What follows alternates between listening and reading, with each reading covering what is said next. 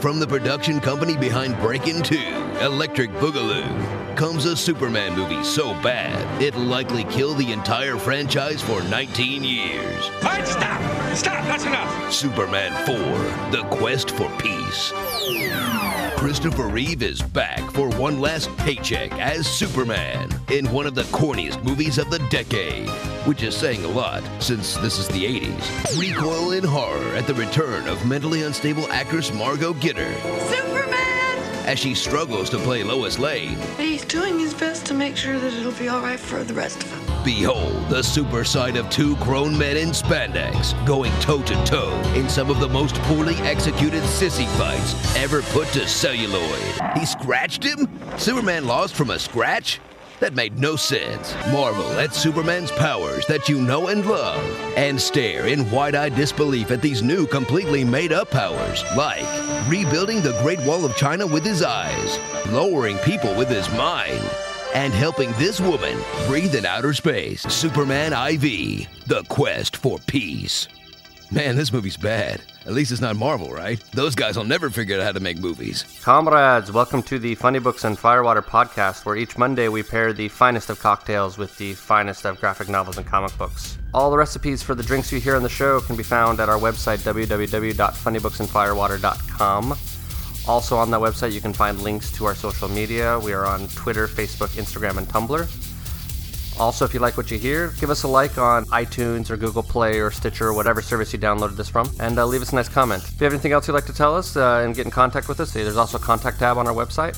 This week we were discussing the 2003 prestige comic Red Sun, written by Mark Millar, with artists Dave Johnson, Kilian Plunkett, Andrew Robinson, and Walden Wong. Dun dun dun! And it's recording. Okay, wait, I have to. Shit. uh, I'm recording. Actually, Uh, recording and oh shit! Wait, where are we? Uh, okay, so we are in episode eight, which, according to Adam, is the uh, the big uh, precipice mark of us being a true podcast or something to that effect. Uh, so yeah, um, Awesome.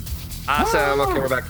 So cool. So uh, we are coming to you uh, on this lovely Sunday afternoon. We're recording it. You're probably hearing it on Monday or thereafter. Uh, and I am. Uh, I'll start with me today. I'm uh, the host, sort of, I guess. Uh, name's The Brian. wrangler of this, The of this wrangler. craziness. The You're cat you're the herder. rookie on the view. Oh, was Whoopi the cat wrangler? I thought it was always uh, Barbara. No, well, no, she, she has, she, girl, she hasn't been on that show for a long ass time. Although Whoopi's about to retire. Anyway, let me go ahead and interrupt your, your introduction. Sorry. It's all good. Uh, yeah. One shot so in and I can't help myself. hey, you know what? If this is gonna be a drunky show, it's gonna be a drunky show. It's gonna be really fun. Uh, yeah. So um, yeah, I'm doing a couple shows for Lyric uh, Rep in Logan, Utah.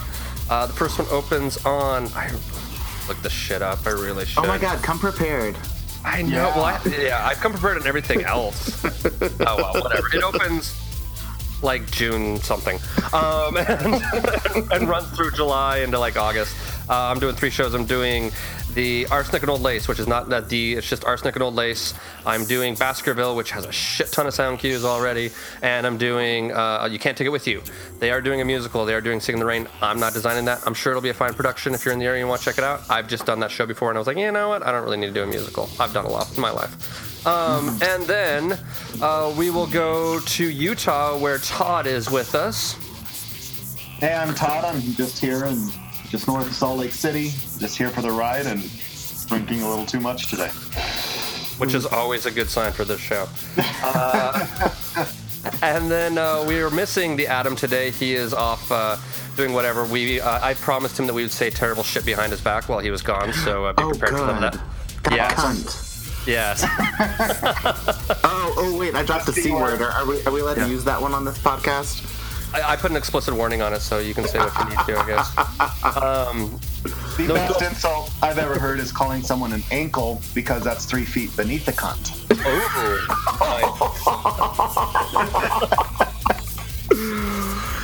uh, the, Okay, that's good. That's good. This is the show, kids. Um, so, uh, and those dulcet tones you've been hearing calling people uh, various graphic things is the lovely and talented Q. Hi. Uh, so uh, I'm currently des- uh, costume designing 1776 support Port Tobacco Players. Uh, for those of you in the Southern Maryland, uh, DC area, it's sure to be great. I have been throwing some crazy ass patterns together. Um, should be a good time. Uh, and then this this Christmas, I'll be um, costume designing White Christmas, which I'm also super excited about. I already have uh, one of my amazing seamstresses looking for some uh, black velvet to make that iconic Rosemary Clooney, uh, originally designed by Edith Head gown. Um, and uh, yeah, I've I've I also, so last night I went and saw the RuPaul's Drag Race uh, Battle of the Season show. It was freaking amazing. So, for those of you who uh, enjoy drag, go get tickets to wherever it is, a city near you. Um, also, just go out and support your own local queens. Like, that's that's some good stuff too. Uh, but the show last night, incredible. Lots of live singing, which I love a, a queen who can li- who sings live. Michelle Visage brought the freaking house down with a version of Madonna's Take a Bow. I was gagging on it. the costumes, and even though I'm not a huge Violet Chachki fan, for those of you who uh, like RuPaul's Drag Race, she did a burlesque number. Oh my god, it was a striptease. She was giving you some Gypsy Rose Lee realness. It was incredible. Anyway, I'm, I just had to throw a plug out there for people who enjoy that kind of stuff because I know that we are the premier podcast for nerdy drag queens.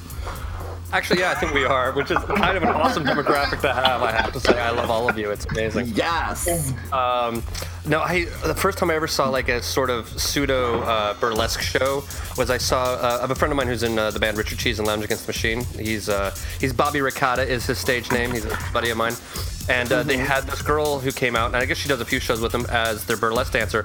But it was fucked up because since I'm friends with uh, Bobby Ricotta. Uh, whose real name I won't say, but uh, since I'm friends with him, I'm hanging out with him after the show, and like her little kid comes up and is like hanging out with her, and I'm just like, oh, that's weird. Like, look, my mommy can shake her titties on stage. Like, it was very strange. Listen, But, you, don't, you don't know her life, you don't know her journey. you know what? That's cool. I, you know, my prudish Mormon upbringing rears its ugly head every so I often. know, I know. My poor wife. Every once in a while, I'll be like, "Hey, that's a thing, right?" And she'll be like, "What the fuck are you talking about?" I'm like, "Oh, right." So, I was at uh, the grocery store this morning, and there was this woman dressed up as a belly dancer wearing a tail. as why the tail? I don't know. I think that's a thing with the kids these days. the, the tail. like the rac- it was like a raccoon tail. Yeah, it was like a full fledged Yeah. raccoon tail. Came down to like her knees, just bobbing in the back. I'm like, huh, all right. Very bizarre. Kids, what the hell's wrong with these kids today? We do get very old manny on this show. We do. Damn kids. I know. Come on. exactly. Uh, so anyway, so today we're talking about the red. Sun. We are talking about the Red Sun. Thank you for that segue as we wander. Yes. We wandered So, through the I- desert of random side notes, and Q brought us back to the point. That's amazing. Um, so I just got really excited. So I want to share my cocktail that I thought up, and I'm kind of drinking, although uh, you know it's just vodka. Um, so no, so I came up with a drink. It's called the the Red Sun. Oh, nice. And you just get a, a, a glass of vodka, and you put some red food coloring in it, and you drink it. And that's the Red Sun, because obviously only the proletariat would ever want flavor in their vodka. Hey, comrade. Hey, hey. Well, oh, no, no, no, no, the proletariat is the good people. That's the workers. No, it's the, the bourgeoisie. The ah. bourgeoisie would would put grenadine in it and make it taste like cherries. No, Those I just want my vodka to taste taste like vodka. Wow. Yes. So so just, just a little red food coloring. Swish it around in there. Take it to the face.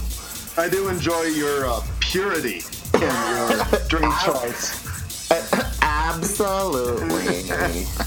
um, so obviously you also need like a good Russian vodka. I drink Smirnoff, um, but a good Stolichnaya would also be would also be good. There's also, as uh, Brian was talking before we started recording, um, there was a Russian vodka. I can't obviously remember the name, so it's unpronounceable. That my dad got for a, a work gift. He he does some work in the in the former USSR, and um, so when Brian's sister got married, I opened the bottle and put it into a water bottle to take with me to Utah.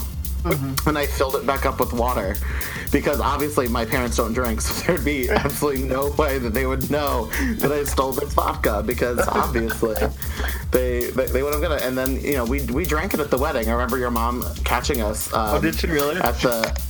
At, at, yeah, at the um, what's where were we? We were at the country club. Yeah. Yes, I remember this. Yeah, and we, we like went around the corner. We're drinking out of my my Salt Lake my Salt Lake City flask. Mm-hmm. And uh, yeah, it was good times. It wasn't until years later when my dad was cleaning out his office that he found the bottle. And he was like, "Oh, I guess we sh- I should give this to somebody." It's like, "Don't worry about it. It's just water."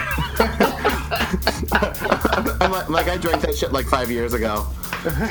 The other great story that haunts me, actually, it doesn't haunt me. I love this story and I tell it a lot. From that wedding was uh, so we're at my sister's wedding and a friend of mine, like the first girl I ever went on a date with, uh, she is there with her kid because it's a Utah reception, so her kid's like going all crazy. And my mom, kind of in that subtle, like, hey, go talk to her. P.S. Keep that kid under control. She's making me crazy kind of way. It's like, hey, why don't you go talk to her? So I go over and I talk to this girl and uh, you know, you know, it's kind of going on or whatever, and then, uh, and then someone else walks up, and they go, "Hey, so is that kid yours?" And she goes, "Yep," and she goes, uh, looks at me, and she goes, "Could have been his if he had gotten his act together." And I was like, "Wow, that's terribly awkward." So then, for the rest of the evening, people kept saying, "Hey, so you know, your younger sister got married, which is a big taboo in Utah." It's like, "So when are you getting married?" And of course, Q would come up, throw his arm around me, and go, "When it's legal." When it's Legal. When it's legal, and now it is. And then ten years later, you got married I did. to. I did finally get married once to it the was most, legal. So, to the most beautiful girl in the world. which is very true. So, Yeah. uh, anyway, sorry. So, uh, so I'm drinking vodka. Okay. Um, shocker, shocker, shocker. food coloring. Yeah. So, uh, Todd, what are you drinking today? Well, I've got a drink for the bourgeoisie, as Kira has so pointed out. But the one I found online, it's called From Moscow with Love. Okay. And it almost sounds like appletini great, doesn't it? It does. I feel like JD from Scrubs. Nice. But it's uh, vodka with a bunch of grapes, some brown sugar, and some club soda. And you just shake that shit up and pour it in. I've had four of them today. Ah, so it's good, I'm assuming. oh, yeah, that's really good. So, yeah, I'm feeling great. Okay. Grape and brown sugar. That sounds crazy. It is. Uh, it's just a teaspoon of brown sugar, so it just sweetens it up with just a little bit. And I have What's- Skyy vodka, so I just use that. Bourgeoisie bastard. I know. So Skyy vodka, a couple of grapes. So you put the grapes and the brown sugar in the bottom of your uh, shaker, and you muddle it a little bit. I took a wooden Okay. spoon. And then you throw in the ice, then you throw in the vodka, and you shake the shit out of it. And you pour it into your drink, and you add soda water. Uh, That's f- nice. First of all, I've lost all respect for you. You don't have a muddler. How dare you, sir? How dare you? I know. but yeah, that's He's what kicking I with the common man, that's why he only Plenty has a muddler. He doesn't have a muddler, you know. of- That's The right. common people don't have muddlers. That's just how that goes. Oh, okay. They just use their shoe. the big glass, you can put your shoe in there. We're This 11 minutes into this, and this is some bullshit already. I, this is the shit I love, though, is the random ramblings is the stuff that I think is awesome. like, yeah, here, just go off completely off the uh, reservation on this. Uh, and so then I didn't know what, uh, you know, everybody else was going to recommend, so, um, and I've just been working like crazy this week. But uh, so my recommendation would be there either a lovely Moscow Mule, which is one of my favorite drinks, and uh, super hip and popular, so it's really easy to find one around or recipes online, but I'll probably post one. Um, or if you are a Lebowski fan, as myself is, uh, as myself is, wow, I have not had that much to drink. Um, uh, as I am, uh, there's always the classic White Russian. Um, or if you want to go, you know, space and Russia, you can go with a uh, cosmonaut, which is a screwdriver with tang.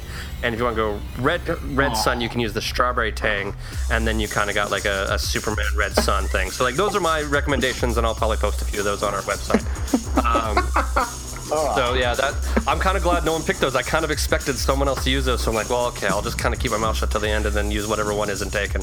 Uh, fantastic. Okay, so as we've discussed, comrades, we are reading uh, this week uh, The Red Sun by Mark Millar with art by Dave Johnson and Kilian Plunkett.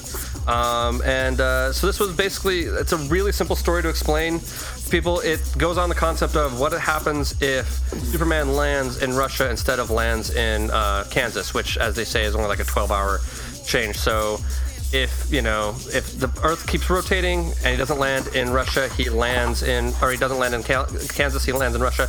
Uh, it does get into some interesting issues, I guess we could say. Um, one thing I kind of like to start out on that I had never really thought about, but this book brought up is I'd never really thought about the of what superheroes like Superman and Batman and a lot of those like very Americanish uh, superheroes look like from a European perspective because all of a sudden you're looking at Superman as a hero from you know the other side of the uh, of the pond and way over.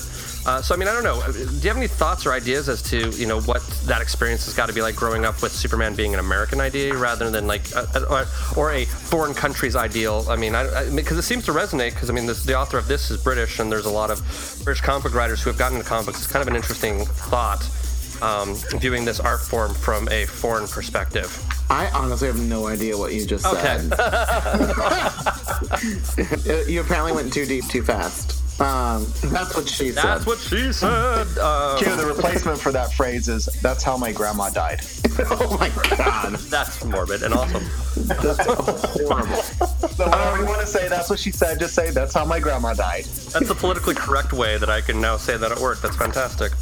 Um, which, no, I mean the idea. I guess the so, so, so, so you're talking about how how like Europeans like view the the American idiom idiom of superheroes. Well, yeah, to a certain extent, yeah. Because like I just think about the fact that like comic books are such an American medium for the most part. I mean, you have manga in Japan and you have some European comic books, but like it's really a a, a big art form from here that I never really. I mean, just being a, a, a horrible American, just thought only about it as you know our art form. I never really thought about how our heroes are viewed and how much it would kind of because you kind of always i mean at least for me i always kind of grew up thinking that even though metropolis and gotham city are fictional places i kind of still pictured them in america.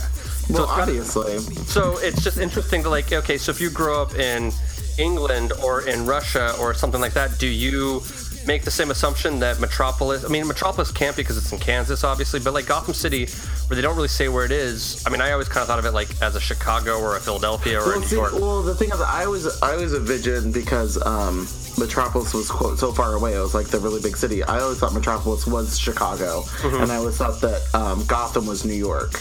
Yeah. Um, but I mean, the thing is that uh, I mean, from like if you're talking about that like just think about how how you know superheroes were viewed in watchmen like once again that was a an english person writing american superheroes and how fucked up that was mm-hmm. i mean uh, I, I, I, don't know I, I, I, I don't really have much to say on that topic. Like I'm not really sure like like how different it is, but it, it just always seems that uh, you know I, I don't know if it's the fact that they're American or if it's the fact that they're just superheroes. But obviously, um, anytime you have like one of these Elseworld type tales, obviously it's super depressing, and it just gets super depressing real fast because it just kind of takes what was like shiny happy about the superhero stories and just flips it on on its ear. Um, and obviously, in this story, uh, America turns into a fucking wasteland. Mm-hmm because obviously capitalism is terrible. Um, so, I mean, uh, it, it, is that a, more of a comment about how Mark Millar views America? Probably not. It's probably more of the obviously uh, Superman and his communist regime sort of views America. Uh, I, I, don't know. I don't have much. I don't have much else to comment about that. Okay, Todd, do you have anything to add to that? You know, looking at it from my point of view is you've got these superheroes, which is flights of fancies, anyways, and a lot of people enjoy these stories and imagine themselves in it. And if you're imagining yourself in it, who cares where it's at? I mean, you're, if you're going off into make believe yesterday, anyways, what's the point if it's in New York City or Neverland or next door? I mean, Captain America Civil War seems to be doing just fine overseas. Well, that's because also it I, takes place overseas as well in a lot of positions, you know? Well, sure, but it's Captain America. Well, and, well, the other thing is that the in this story, um, like the bad guy is the American. Um, Lex Luthor is, is the mm-hmm. American, and then. Um, you know, Wonder Woman's obviously from uh, Themyscira anyway, but even Batman somehow in this twisted thing is shifted into uh, Russia, which uh, obviously the kid didn't have to be Bruce Wayne. He was just then becomes Batman. This this uh, mm-hmm. uh, poor, which is why I think they don't ever use a name um, uh, Yeah. for for the character of Batman, or at least the first Batman in in this story. Um, spoiler alert: there's many more that come. Um, Yes. but uh, you know, I, I, That's spoiler alert. He said spur alert, and I was like, wow, Spur. watching out for cowboys. I have I have extreme uh, perfect diction. Obviously, how dare you? Which one are you Um, drinking? Thanks, Adrian Moore. Um, I had a meeting with her the other day. did you really? Hilarious. She was on a conference call. Anyway. But anyway, the um, I, I, I kind of like this story as I as I've mentioned before. Like I I like a good Elseworlds tale. I like a good uh, alternate reality. Um, I thought. I thought that it was a very interesting concept, especially the fact that they didn't try to make it just current, like how um, a lot of uh, comic books, when they reboot, it's like all of a sudden everything's present day. So like Superman is only like 21 years old again, and I'm just like, mm, I, I, I think rebooting like how DC does a lot, like they're about to come out with Rebirth. I think that really um, is disingenuous to a lot of the characters because, like, for example, if Superman had just started and he's 20 some odd years old, so he's only like 25. Can you think about a millennial Superman? Like, I mean, I'm not trying to hate on millennials because, you know, I have friends who are that, but it's like Superman would totally be like, you know, taking pictures of himself flying on Instagram, being like, "Hey guys," like, like, like, you know what I mean. So, so to me, I'm like, a, a lot of that kind of stuff seems disingenuous. Whereas, like this story, they still started back in you know the 1950s, um, which to me is you know much more interesting in seeing than how how history changes because of um, because of this whole Superman thing, which I thought was much more interesting.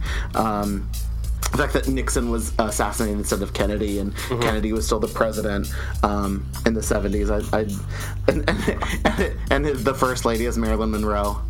I was gagging. I was like, yes. um, but uh, yeah, I mean, I, I thought it was very interesting. I thought it brought up some interesting um, comment commentary about um, communism in general.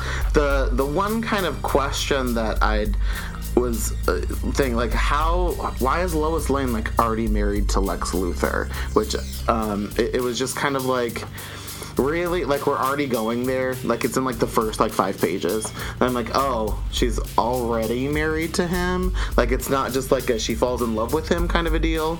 Um I, I i thought i thought that was a little a little like forced oh look how weird this new timeline is because obviously superman wasn't there um but uh i don't know i i uh, I'll let you guys talk for a while. I feel like I've talked too much. And, and that brings up a, an issue that I have with the sh- book in general. I wasn't going to get into it this early, but I feel like there are interesting concepts in this, but I feel like it's too short of a story that everything seems so crammed in there. Like, I think they're really good ideas, but it's like if this was an ongoing series or this was like 10 issues rather than three issues, I think it would have worked a little bit better because it's like, I feel like the whole Batman storyline would have been cool for, you know, its own trade almost. And uh, I feel like there's all these ideas that are crammed together and how, you know, these things come to power. Like, I also feel like it's sort of oddly convenient that the only thing that makes, in theory, in this world, the only thing that makes capitalism work is Superman being American.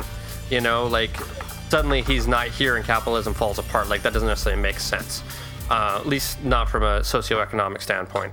Um, and I also feel like my other critique of it, and what we can get into, is I feel like Lex Luthor's plans for taking over Superman, like he's supposed to be like this super genius guy to the point where he's playing chess with nine different people at the same time and listening to a book on tape because he just invented the Walkman. And yet his plans are fucking Dudley Do Right weird shit. Like it's really stupid. Like his big plan to get Superman's DNA is to crash Sputnik into Metropolis, knowing that he's going to come in and save it. Like that's just it's weird. so so the I, I guess like my argument against some of that is num- number one think about think about comics as a business instead of as an art form. And if you have a mm-hmm. story you want it and you you're worried about it selling obviously you're only going to put it in three books. You're not going to do a whole ongoing series. Like you know you, ha- you have to kind of play that risk factor of well if this is a mm-hmm. giant fucking flop you know people aren't going to keep buying it. So i need to and and also it obviously has a, an end point already. And so even though some of it does obviously feel like smashed and there's a you know the, there's like the the time jumps in between the the books I, I, I, think it was fairly smart to just do three. You kind of get the basic ideas. You're not, you know, they're not delving too much into some of the stuff, and you know, they're just kind of making sure this thing keeps going on. Because there's also not nothing worse than a miniseries that you feel like is just dragging on with filler like a lot of movies that are based on books and stuff these days, where it's just like you did not need to split this into uh, four movies, The Hobbit, um, because there's not there's not a whole lot of story there. So you know, just compress it all down. But um, the other thing is with with his like kind of hokey. Uh, Lex Luthor's kind of hokey things, but like once again, think about if we're still back in 1950 think about all of the stories that happened in comic books around that time in 1960s they were all hokey weird supervillain plans to to quote get to get the good guy so obviously lex luthor's uh, plans of like you know sending all of the the joke supervillains at him um, I, I, I thought was kind of funny and like oh the supervillains are now like Lex Luthor's like little plots to try to get him. I thought that was funny, and I also was a little I kind of liked the Sputnik crash, but you know. And I'm not necessarily complaining about that in general. But like, there's I've made a list of like all his weird attempts to get Superman. There is the crashing of Sputnik. Mm-hmm. There is using Brainiac as an attempt to shrink Moscow, and then he gets Stalingrad instead. Using Batman and the KGB to try to overthrow him. Then there's using the Green Lantern to try to get him. Then there's unleashing a bunch of super uh, villains to get him, and then his final like last thing, which for those of people who were really annoyed by Superman versus Batman, there is the note that he leaves with Lois Lane that says, "Why don't you put the whole world in a bottle?" Which I felt like like I didn't hate this book, but like I when you stop and really thought about it, I was like some of the shit just doesn't make any sense. And I felt like if things if and and this was intended to be a prestige comic. So there's going mm-hmm. to be, you know, they, they knew it was going to be more. I mean, it was going to be three issues or it was going to be more. I mean, Mark Millar was not, you know, a small time writer at this point in time. Superman is not a character that you're not going to have interest in, is not going to sell pretty well. So, like, if they would have said, hey, we're going to do six issues instead of three, and they could have, you know, expanded on a few of these ideas, I feel like that might have benefited the story in general. Because I feel like having all these ideas crushed together, it just kind of felt like. It felt more like someone sitting around, you know, doing this kind of bullshit and being like, okay, hey, so what if Superman crash landed in Russia instead. You know what would be crazy? Okay, how do you work Batman into that? Okay, well you have, you know, the KGB kill his parents and then he has to do this. And then you have like Wonder Woman and, you know, maybe she has a crush on Superman, but since Lois Lane's not there because she's still in America, there's something going on there. And then maybe since Lois Lane is in America and Superman's not there to woo her, then of course she'd end up with Lex Luthor. And then, oh my god, you go this crazy shit where Lex Luthor ends up becoming like Superman's great great grandfather. Oh, that'd be so fucked up. You know what I mean? Like, I kind Spoiler of alert for everyone. yeah. By the way, yeah. Well, whatever. The story came out in what, like 2007? Yeah. Something. No, it's older than that. I think it's like 2003. So, okay. Yeah. So. Oh yeah, 2003. Ha, I wrote it down. Yeah, bitches. Um. I, I, I, mean, I, the thing is that a lot of these kind of alternate universe things, especially when it comes to characters. Like I thought the whole Oliver Queen Barry Barry Allen thing at the end was a little too forced. Um, that was the part I, you thought was too forced. Yeah, well, well, I mean, obviously there were there were a few things, but like that especially because it was just like, well, how do we put other superheroes into this? Because the thing is, obviously, other superheroes aren't becoming superheroes because everyone's like afraid of Bat or, or Superman. But it was just like, oh, so now they all work at the Daily Planet. Okay. Um, Except for Jimmy Olsen, who somehow has a career path as a political assistant and vice president. Who's, a, who's a, yeah, who's an assistant at the CIA? Yeah, yeah. how the fuck did that happen? Agent Jimmy Olsen. Olsen. Like, obviously, okay. he's blowing somebody. Well, it's like okay, so here, I'm Jimmy Olsen. I'm growing up. I might be a you know little podunky photographer for a major newspaper, or I'm going to be a fucking spy, and I'm just waiting for some external force to decide which direction I go. Like, I feel like those aptitudes are very different. Uh, like that seemed really weird to me. Um, the so some so to speak of something that I thought did well, I thought that the Bizarro character was done fairly well. I'll agree with I that. Yeah, I really enjoyed the uh, you know he's a, a Superman clone who obviously because of the crude science of the 1960s is just like this hideous kind of creature, but still has uh, Superman's sort of noble intentions because um, I think they mentioned that in the like forward of the story. Superman still thinks that he's doing the right thing because of his upbringing. Like he still thinks that this is the most appropriate and the most beneficial for everyone. Uh, he, he's still thinking he's doing the right thing. So the whole Bizarro thing when. Um, uh, what was what was crashing? Some other thing. There there was some missile. Wasn't that the wasn't that the Sputnik thing? Or oh no, that was uh, was like a missile from like a uh, a, a submarine, or something. Yeah. yeah, from a submarine. And uh, once again, I thought I thought that was that was pretty cool.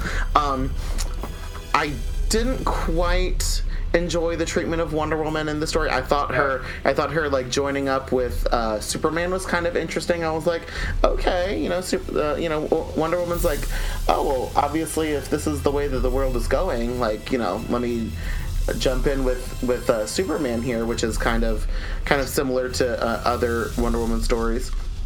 We all like winners. Yeah, exactly.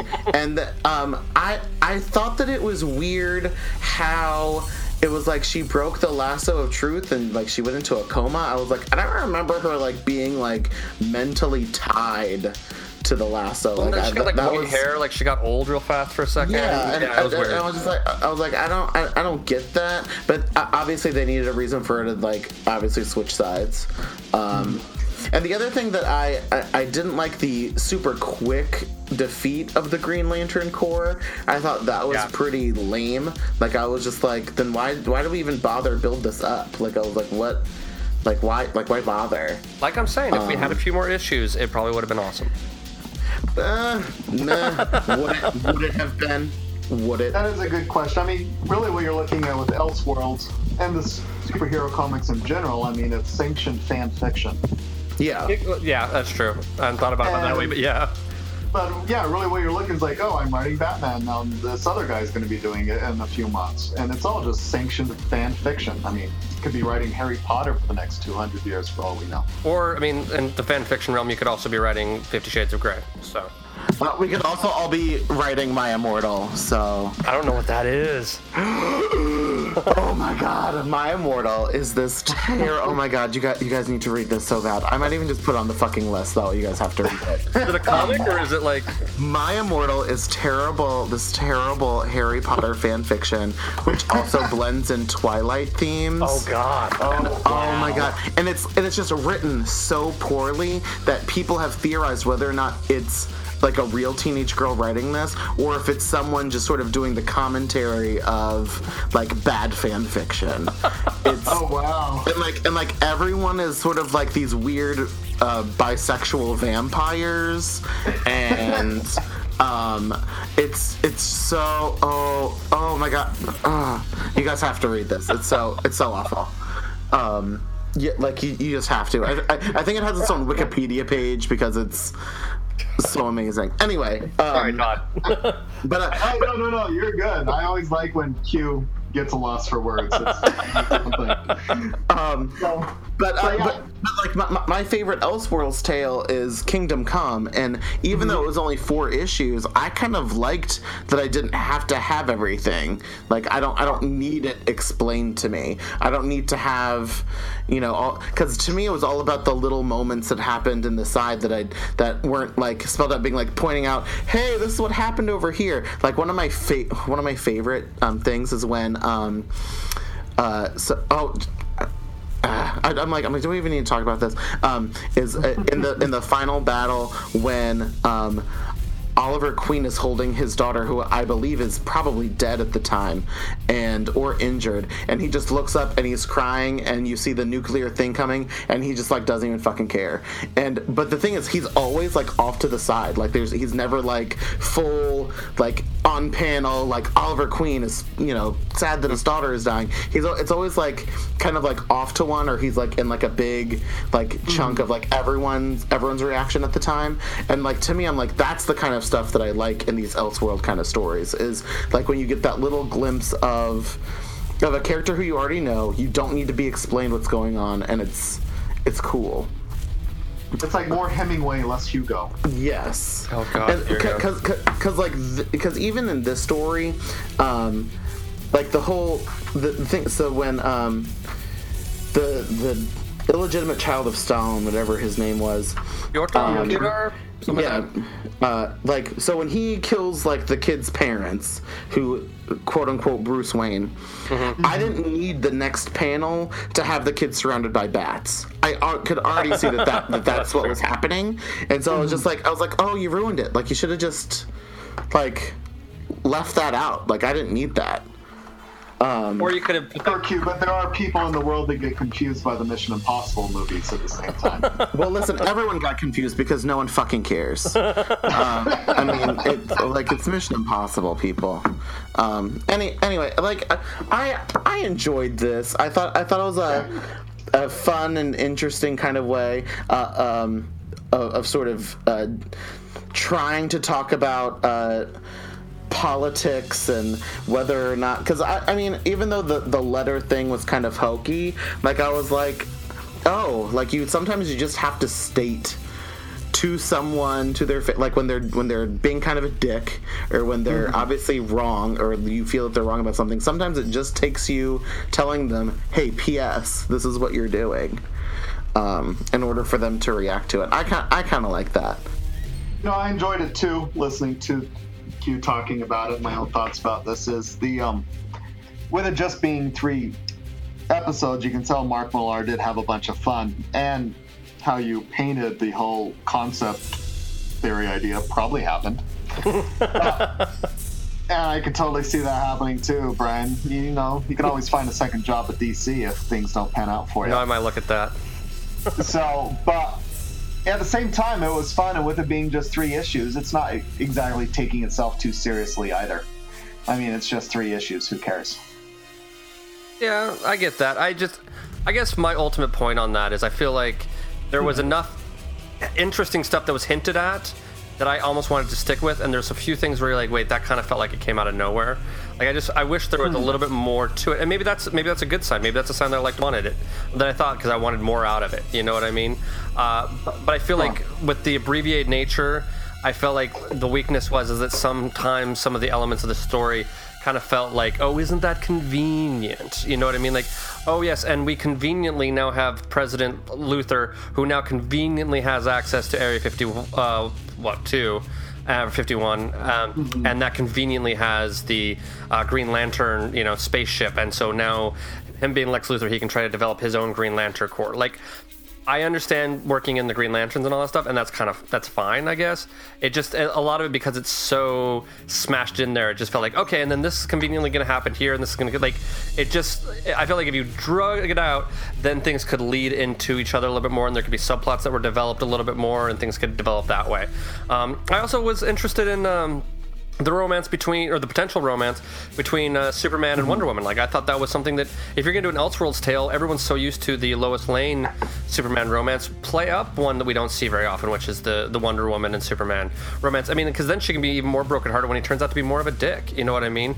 And that would, you know, inspire her to, you know, either fight against him or fight for him, or I mean, that tie that in a little bit more. I felt like there was a lot. There's a lot of different areas where I felt there was more to be able to be played with, and I felt like if there's a longer format for this, that might have been beneficial. Okay. Uh, as we come to a screeching halt on that thought process. uh, I, okay, so. Uh, Well, so w- w- one of my questions was was uh, during this. So um, Hippolyta mentions that there there's people from Atlantis at this at the table. They're not on panel, but I'm just like so. So like where like where's like Aquaman standing in this? Because like I, once again, I would assume that if he was part of like the communist group, that he would be part of like the big fights. And I was like, oh, okay, I guess we don't care about Aquaman that much. no, So, no one cares you know, about Aquaman that much. And then, it, but you know, j- j- That's true. But listen, Jason Momoa, anything that he does, I watched his workout videos on Instagram. His workout videos? Uh, yeah, of him getting prepared to be Aquaman. I'm like, I don't Is fucking it, care. is, is it they're actually like for. okay, then do 50 reps, or are you just drooling over him as he does? No, no, he's he's just like working out. Like I don't, he's not wearing a shirt. It's fine. Okay, Um, so that's, that's what I'm going for. That's what you're really watching. Is Yeah, watching a shirtless um, guy. Okay, I got. it. but or or like you know, any of the other heroes, like how come Flash then doesn't become Flash? Just because you know Batman or Superman's now a communist doesn't stop Barry Allen from being you know, getting in his uh, whatever the accident that he was in. So I'm just like, you know, how how come he doesn't get to become the Flash then? Um, or why is you know how did Oliver McQueen go from being like a spoiled rich kid to being someone who works at the Daily Planet? Yeah. um, like like the, those kind of things or also one of the as uh as you know dc continues to revamp their their continuity. Whereas black canary ps i'm really tired of people not putting black canary and stuff. She's kind of fucking awesome. Um Well, doesn't Like, DC yeah. redo their like uh, redo everything like every two or three years? I feel like every two or three years, like, It's- oh yeah, by the way, it's that like- stuff doesn't count anymore. This is what matters. Oh wait, no, never mind, that doesn't count it's anymore. like every 10 now it's it's really it's really gotten out of hand it's I, I think i think it has a lot to do with just the way that comics are these days where people are more interested in sort of the more mass media stuff than the actual comic books anymore mm-hmm. um, because even marvel has obviously tried to tried to redo their continuity a few times and for marvel mm-hmm. it doesn't seem to quite work as well because um because because they, they they've never really set up the um, the big overall parallel Earths. Even, even though there have been a lot of parallel Earths that have been brought up in um, in Marvel comic books, for the most part, it's just been kind of in the X Men world where there's lots of alternate realities and mul- in the multiverse. Um, there's there's hasn't been like a huge overarching thing where DC has done that a lot. So um, so it's always been kind of a part of DC because I think they they did Earth two back in the '70s with the Justice Society. Um, to, to so um, so that like our, kind of started it off where like there's always this other alternate Earth. Um, so that was like always part of it. And then when they did Crisis in the '80s, um, you know they had to sort of reboot everything, and now they just continually do it for no reason. I'm like, can't you just like like let, like let's just go. Let's just do this for a while. But uh, people were really pissed at this uh, new 52 that they tried to do. So they're you know doing it again with rebirth. Um, which is uh, you know I'm not a, even though obviously I talk a lot of s- stuff about a lot of comic books I'm actually not a, he- I'm not like a big DC um, follower. I'm obviously more of a Marvel person especially um, X-Men. And but you know I still follow comic books, but like DC just ha- all, has always seemed to me to be a much more of a mess continuity wise. I think it's because it is so old, and the and the characters are so old, and old meaning they've been around the longest, not that they're old and tired. Um, Sure. Um, but like they, they've just been around for, for the longest so but then they're so iconic so they feel like they need to make them fresh and they need to have all these ideas which is where elseworlds i think first started from. And um and you know so they're just always trying to reboot and i'm just like ugh. Like why? Because to me that that's that's how i've gotten lost in a lot of comic books is uh like stopping from reading them. So i'm like i want to read the characters that i grew up loving and i want you know other people to enjoy those same characters, which is why I enjoyed it so much. But like, I don't even know, like, I couldn't even tell you what's going on in Wonder Woman right now, um, even though she's one of my favorite characters, because I have no idea because I don't know who that character is anymore. She's now like the daughter of Zeus and is like stooping Superman and all of this stuff. I'm like, who who is this Wonder Woman? That's not that's not my Wonder Woman. She's the slutty one, Um, my- like you see at Halloween. Yeah. I, I mean, my Wonder Woman is, uh, you know, the the baby made out of clay that Hippolyta prayed to the gods to make come alive, and they all bestowed powers on her. Like, I anyway. That's more shit than I knew about Wonder Woman right there. P.S. You're welcome. I just get on these rants. I'm so I'm so sorry, dear listeners. That's what they paid for. Um, No, that's great. Okay, uh, before we go on, Todd, do you have any thoughts on uh, on Wonder Woman being made out of clay or anything like that? Well, that being said, this past year I read Grant Morrison wrote a novel called Supergods. And he basically walks through the history of the comic book industry and the different um, major influential characters throughout it. And with saying that DC is a mess, it's absolutely true because DC, through the years, they would gobble up all these other imprints. Mm-hmm. and then they would just buy them out straight up and says, "And now you're part of the DC universe." And they did that for years and years, and that's where hundreds of these different back catalog and B characters have come from.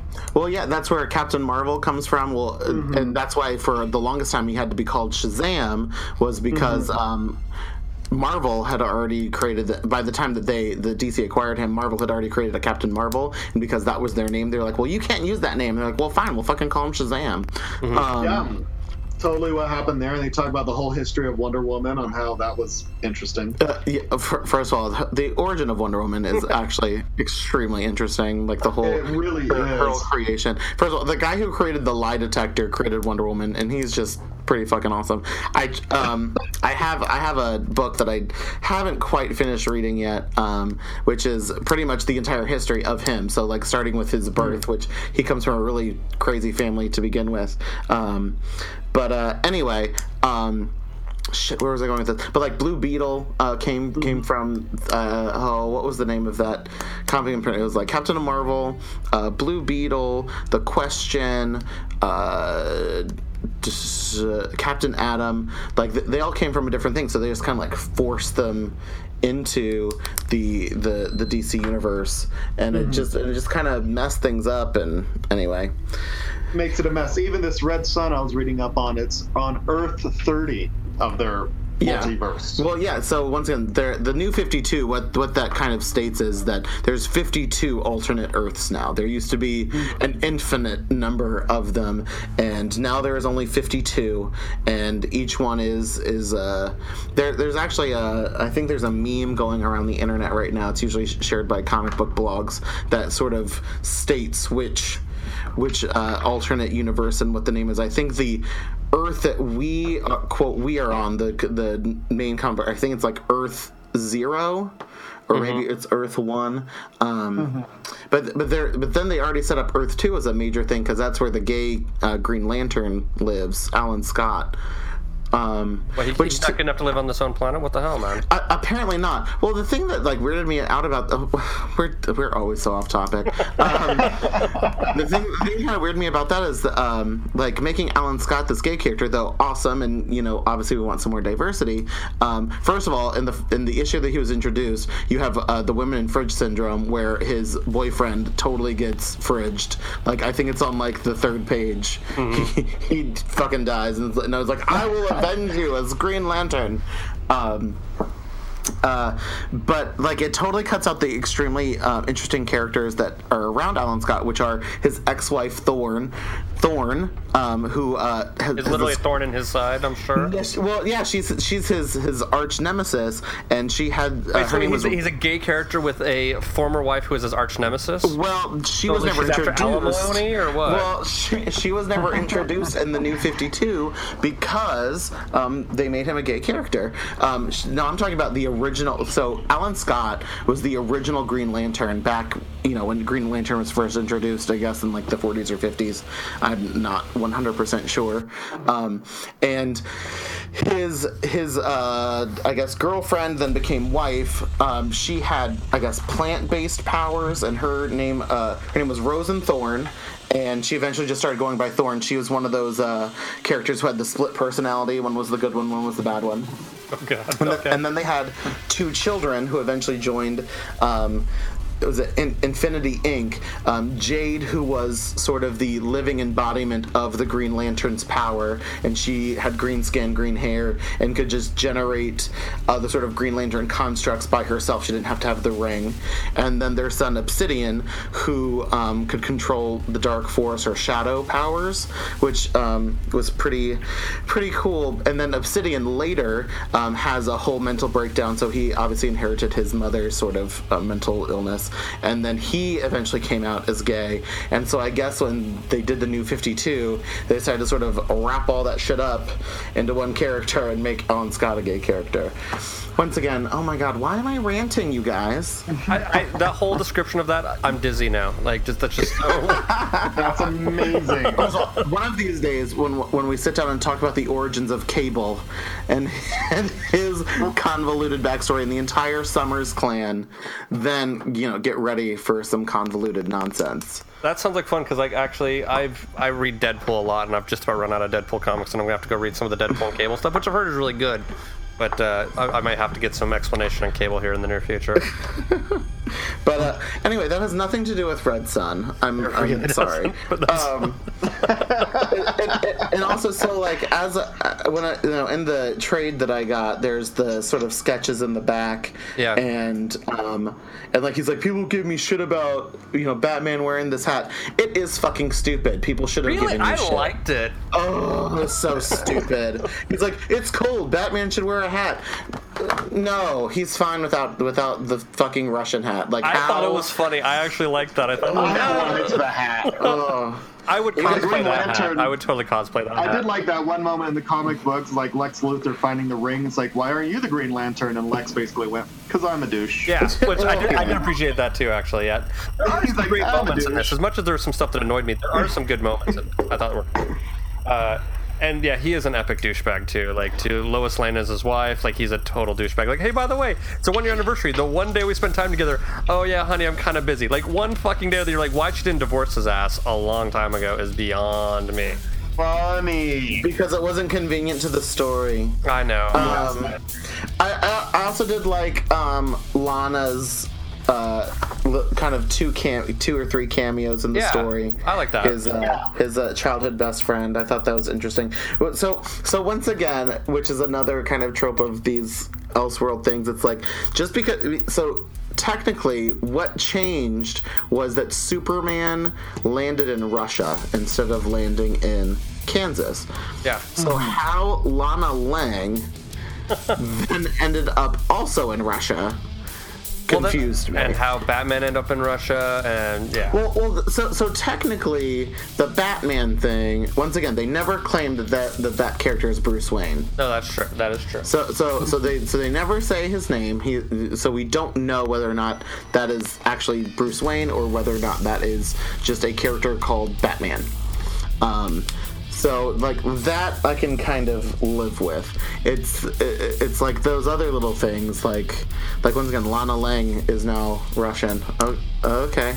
but you know, I, I mean, it's it, once again, it's fun. It's it's interesting. It's you know little nods to to old continuity. I mean, just like Jimmy Olsen being a CIA person. Not really. That Um, one. That one's a stretch. It really is. It's in, interesting. Yeah. They Um, seem to have looked at it for the movie. Yeah. The the, the other th- the, some something that I did find um, kind of interesting. So like when like there's there's lots of like there's lots of like green going on. So like when Brainiac shows up, it's green. There's the Green Lantern. I was really shocked that Lex Luthor never found kryptonite. yeah, I didn't think about that, but you're Um, right. and, and, and in fact, when, when they were talking about, um, you know, how, how to how to break Superman, and they thought that it was, uh, you know, I can't remember now. I'm trying to remember what it Well, is they, that they use the they said. use the red sunlights or whatever. They use. Oh yeah, oh yeah, so, yeah. So, so, so Batman used, used the red sun thing, which once again I thought was interesting. But I thought that with that, Batman would also whoop out kryptonite, um, thinking that you know obviously it came from the um, the crash that Superman landed in. I so then so then when they were like, oh, we found something to use, and you know the alien crash, I was like, oh, did that mean that they finally found find kryptonite? No, we found the Green Lantern ring. Okay, cool, but. it- So, so that, that was interesting that that never came up. Well, and I could see like the kryptonite being protected as a state sh- secret if you really did land in Russia. Like that would make sense to me. But, Uh, but, but then but then why not? Then Why why, not would like- P, the P, Yeah. Piotr or whatever his name is Yeah. not find out about that and then use That's it against exactly what? I was thinking. Is that's probably what I mean. That would make logical sense story wise. So uh, also so, something else that I did that I did like Uh-huh. was I don't necessarily think that Brainiac was controlling Batman. I think that Brainiac was just playing the game. Superman. Like. Yeah, yeah, yeah. I, I, I don't think Brainiac was controlling Superman. I just think that he was playing the game, biding his time, and then waiting for the perfect moment to to to strike or whatever. So, like, I, I, I actually was kind of shocked at that. Not super shocked, but uh, I was like, oh, okay, well, you know, good on you, Brainiac, for you know for playing for playing um, you know dumb boy for for a while. Um, Well, there's there's one other interesting thought that I think this this story brings up of the, the major thoughts is that idea of like the nature versus nurture of like Superman. Part of what makes him good in America is the fact that he's raised by you know Pa and, and Ma Kent, Um, and now, you know, he's in Russia and he isn't necessarily raised by, raised by Pawn Ma Kent. And although he believes, like, I think he starts out as actually pretty good and then eventually goes back to being good in the middle, but I think somewhere in the middle he gets lost by his own power, um, which I think is part of the same point. But I feel like that is an interesting uh, examination of the, the character of Superman, of, you know, if he's raised in a different environment, is he pu- still innately good? Well, and it, I, I don't think that the right thing is innately good. Once again, I think what they're trying to say is that he, once again, he's doing what he, as he was raised, doing what he thinks is right. Mm-hmm. Like, once again, his parents obviously taught him that the sort of Stalin communism is what's right. So once again, Stalin didn't believe in Stalin's communism. He just wanted to keep himself in power. Mm-hmm. So when Superman finally sees that yes, people are standing in line starving to death, that's when he decided, oh no no no, communism is is not what this is. Like we're we're still not doing communism right. Let me go ahead and then fix this. So it's actually communism, where everyone is equal and everyone's getting the same things. So once again, he thinks that he's doing what's right and you know whether or not we actually agree with him is you know up for debate. I mean, just like you know Lex Luthor in you know the regular comic books, he doesn't think that Batman is doing what's right either. Um, you know, because Lex Luthor's sort of jealousy of the you know the whole character thing is that he's jealous of Superman's powers because you know Lex thinks that he is the epitome of what uh, man should be, and now there's this alien coming in and stealing the spotlight. Um, so you know it's still the same dynamic it's just so you know lex luthor is now just mad because you know Su- superman's leading for the american you know of the american way or whatever mm-hmm once again, I'm I've definitely drank a lot of vodka. I feel, I feel like I'm losing my own train of thought as I'm talking. well, then uh, maybe we should uh, we should leave it at that. Todd, what's your uh, final analysis and or review of this little piece of work? You know, it was a lot of fun. I'm reading it again. You know, it's feeling a little bit dated in some ways. The um, he says back in 2003, but at the same time, it was a nice little capsule.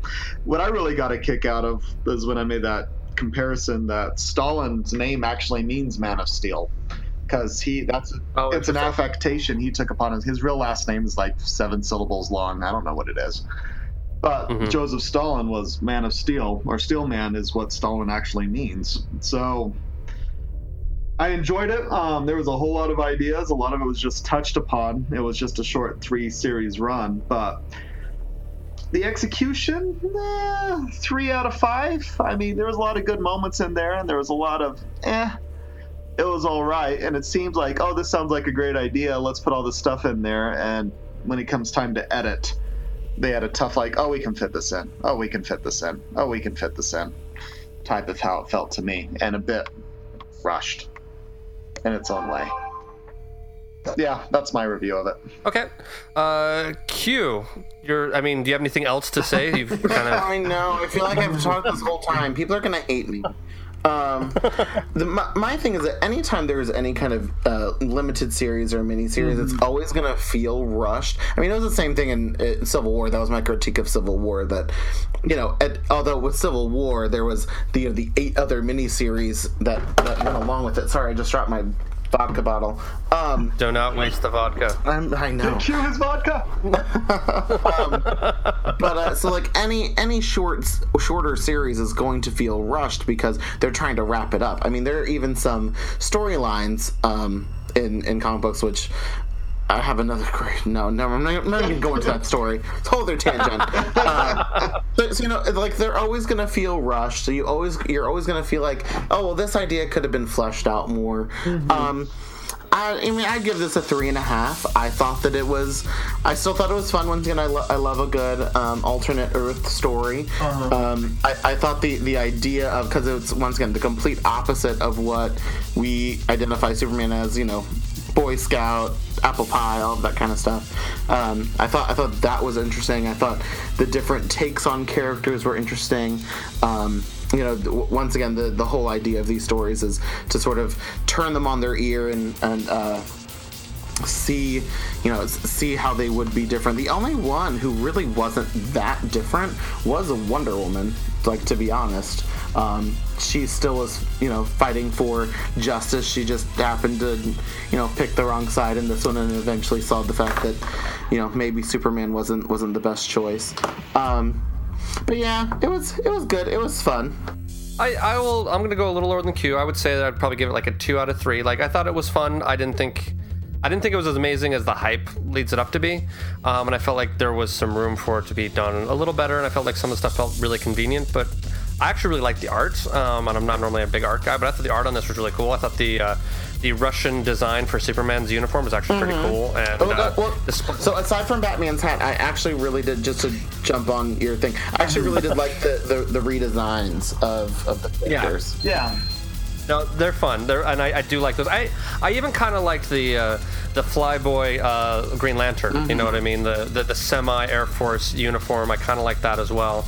Um, so I mean, there there there are some good elements to it. So I don't want to bash on it too much, but it just I, I read it. I think really what it is is I feel like the end of the first book drags a little bit for me, uh, the first issue, and then it kind of picks back up. At, at a certain point in time, it picks up to such a speed you almost wish that they would slow down to spend a little more time with some things.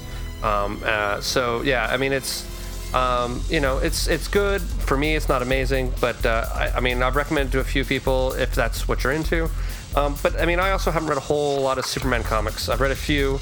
Um, and have enjoyed them. I'm not, not a big Superman fan, uh, but it is an interesting take on the character, and I think it does uh, uh, it does some interesting stuff. Does anybody have any recommendations Hold- hold- going hold on. I just realized that we kind Okay. of we kind of skimmed over like the whole ending of this book. So there will if, if, I, if, if I can sort of go back a little bit, the ending of this book Okay. I actually kind of did not like.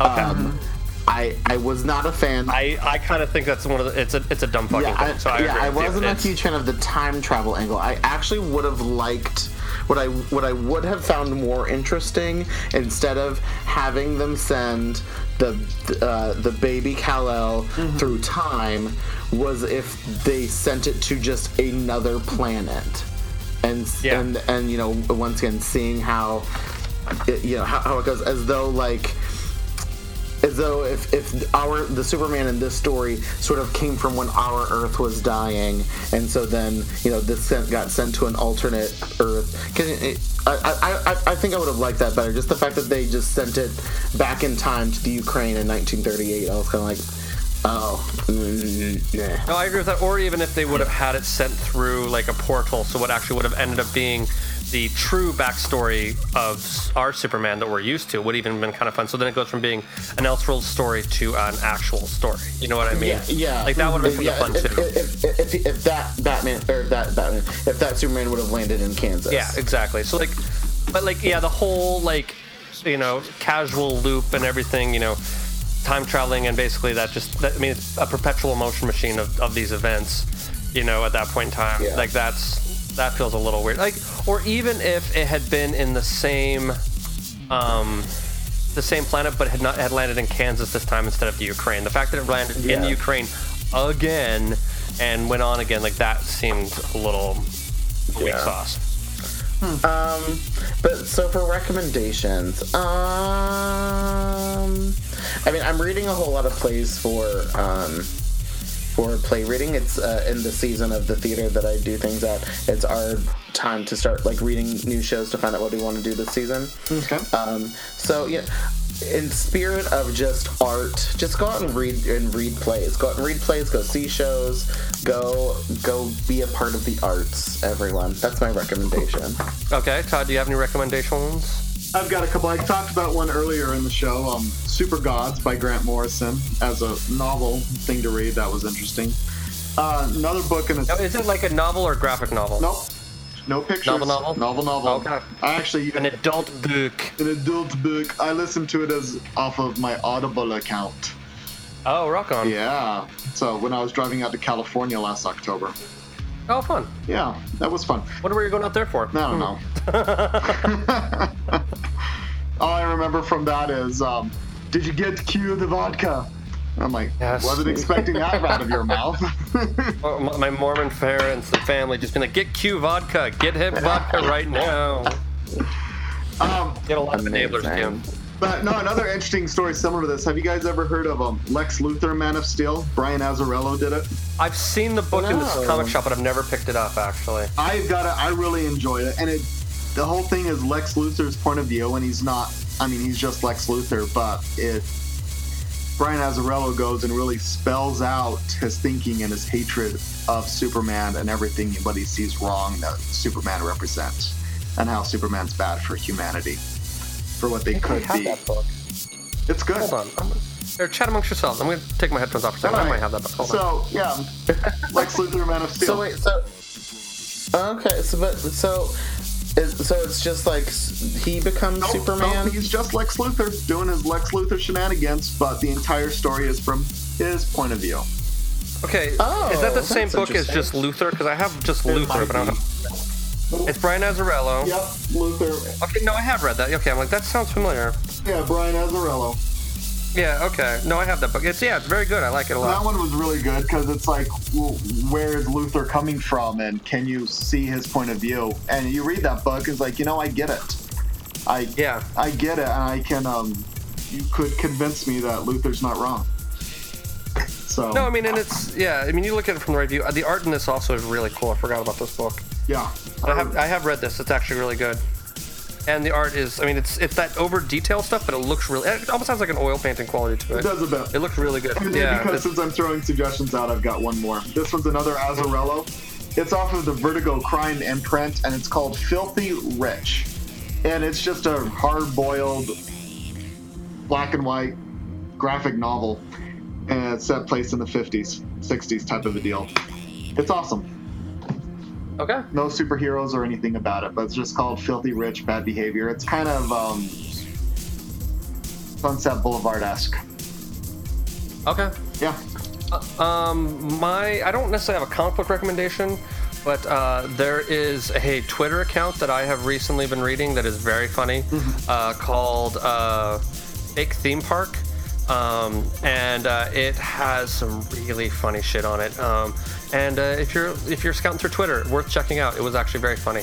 Um, and since I have not had enough time to read a lot of comics while I've been working this week, um, I will go with the Twitter account because it's nice and short and quick, and you can you know read something between cues. Um, so cool. So it looks like that will do it for us. We'll see if we can get Adam on here. Uh, next week we are going to be discussing Locke and Key, which I would maybe I'll have Adam introduce since it is his recommendation, a book that he would really like. Um, it's by Joe Hill. The artist is escaping me right now. Um, but uh, yeah, we're reading the first Which one? Locke and Key. Yeah, Locke and Key. Welcome to uh, uh, Lovecraft is the name of the book. Yeah. Um, and the artist I don't remember off the top of my head, but uh, yeah, that's what we're reading for next week. So cool. Thank you, gentlemen, and we will stop this recording. That'll about do it for this week's episode of the Funny Books and Firewater podcast. Once again, all the recipes you've heard on the show can be found at our website, as well as links to our social media. Uh, that website is www.funnybooksandfirewater.com.